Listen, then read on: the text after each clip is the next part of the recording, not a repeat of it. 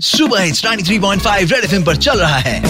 आया आया नील आया मॉर्निंग नंबर वन पे। छाया छाया नील छाया मॉर्निंग नंबर वन पे।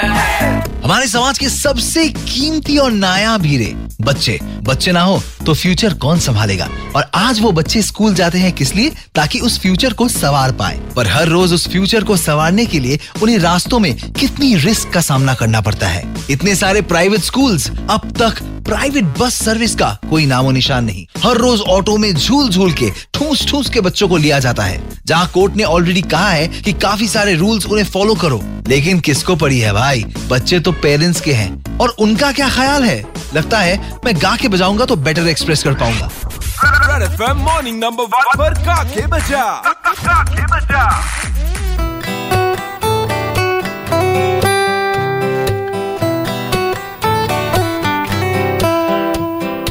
बच्चे अपने पढ़ते प्राइवेट स्कूल में। So sweet. जाते हैं वो रोज ऑटो में झूल के अरे गिरेगा। बच्चे हैं ये कोई सामान नहीं। और सुना? स्कूल बस का तो कोई नामो निशान नहीं। तो क्या हुआ? स्कूल तो लगे हैं बस की कुछ कमाले। माल रहा है ना? पेरेंट्स खुद ही अपने बच्चों को संभाले। स्कूल तो लगे हैं बस की कुछ कमाले। पेरेंट्स खुद ही अपने बच्चों को संभाले। कमाई बढ़िया हो रहा है भाई।